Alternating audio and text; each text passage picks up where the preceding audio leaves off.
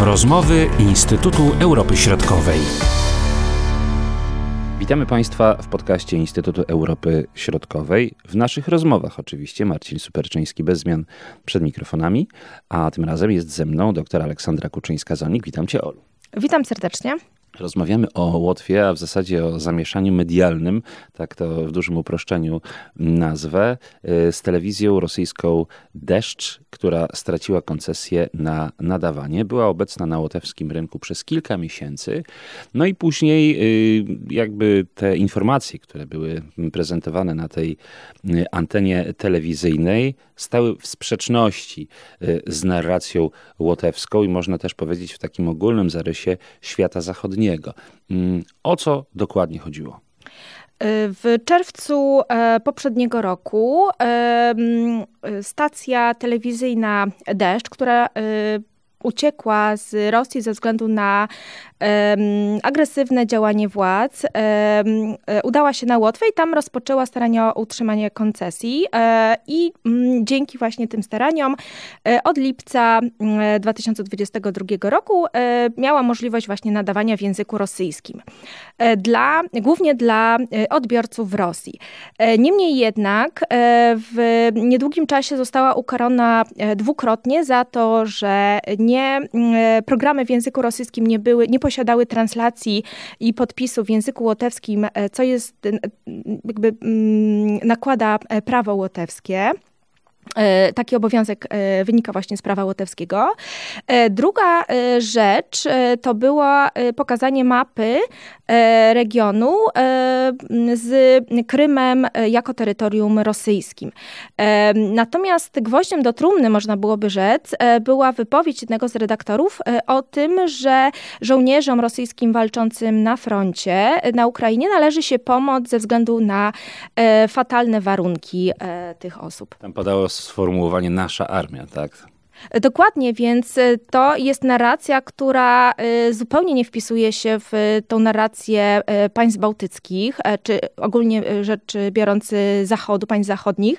Więc z tego, z tego względu telewizja Deszcz utraciła w rezultacie koncesję, a redaktor, który, który był autorem tych słów, został wyrzucony, wyrzucony z pracy. Jeśli chodzi o poparcie społeczne takich decyzji, decyzji władz, prawda? Tutaj są pewne różnice między społecznością y, no, łotewską, y, łotewskojęzyczną i rosyjskojęzyczną. Są te zmiany. One są bardzo duże? Są widoczne y, i to jest ciekawe, że rzeczywiście każda tego typu decyzja czy sytuacja, która dotyczy mniej lub bardziej kwestii bezpieczeństwa i odnosi się do Rosji, spotyka się z rozdźwiękiem właśnie społecznym i te podziały na linii etnicznej są bardzo widoczne.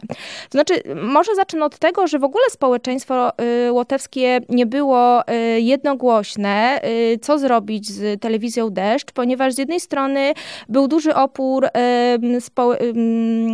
środowiska dziennikarskiego, które odwoływało się do kwestii wolności słowa, natomiast władze Łotwy też były spójne w tym, w tym, w tym stanowisku, że jednak pewne granice zostały przekroczone.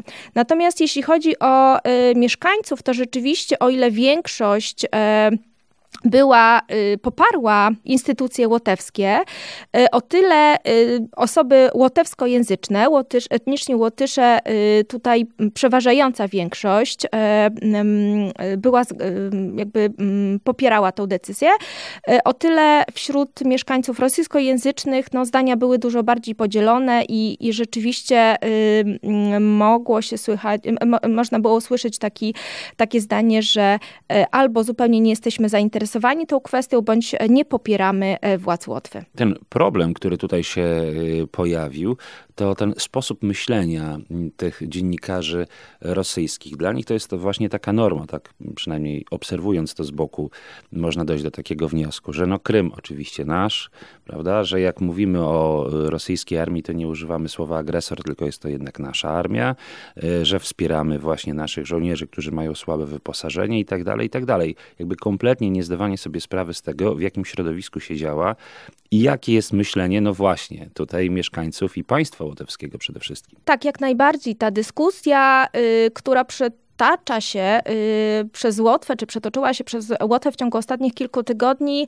jest de facto y, dyskusją o tym, czym są e, niezależne media rosyjskie i e, jakie narrac jakimi narracjami się posługują.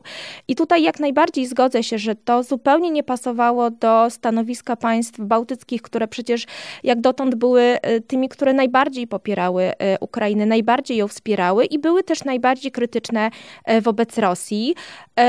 Też w ostatnich latach bardzo mocno angażowały się w, we wsparcie rosyjskiej prodemokratycznej opozycji i były dosyć otwarte, jeśli chodzi o e, politycznych migrantów z tego państwa. Natomiast w momencie, kiedy rzeczywiście te narracje e, są sprzeczne z e, polityką państw bałtyckich, czyli mówią właśnie o naszych żołnierzach, o Krymie jako terytorium rosyjskim, to tutaj nie ma zupełnie, jakby te narracje nie dadzą się pogodzić z priorytetami polityk e, państw bałtyckich, więc jest to zasadne, że, że taka, taka telewizja nie może działać na terytorium e, Łotwy, czy szeroko e, rozumując państw bałtyckich. Samo to podejście do języka łotewskiego, prawda? No, tutaj było brak translacji w trakcie prezentacji tych materiałów filmowych ale także y, no, taki przykład, jak szefowa telewizji poszła na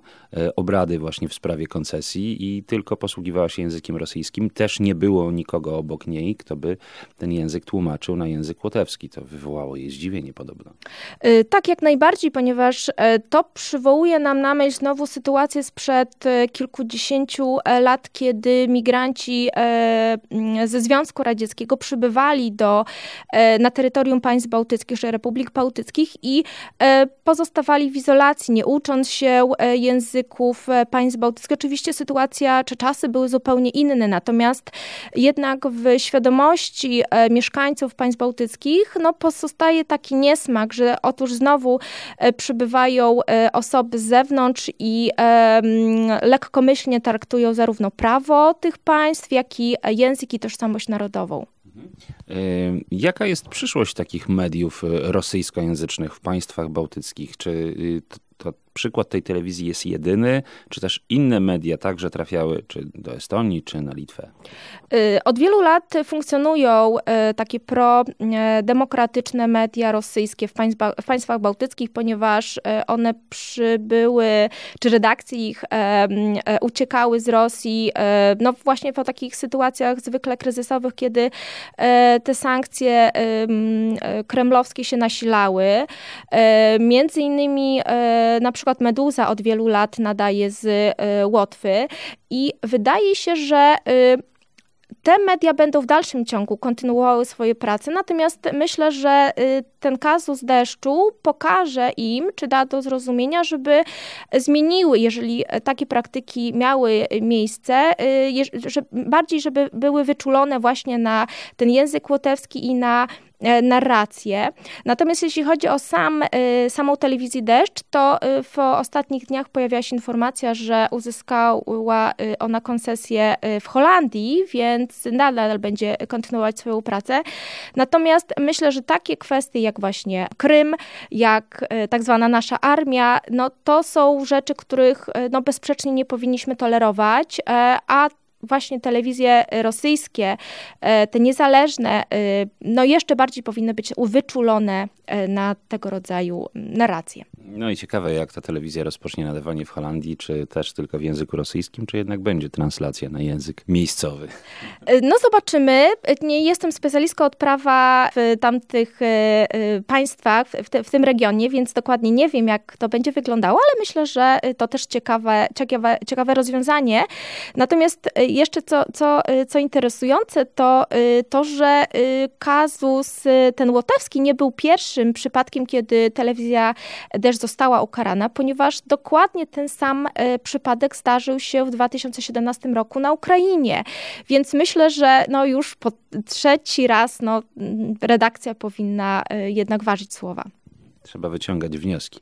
Zobaczymy, jak to będzie. Bardzo dziękuję, Olu, za rozmowę. Dziękuję serdecznie.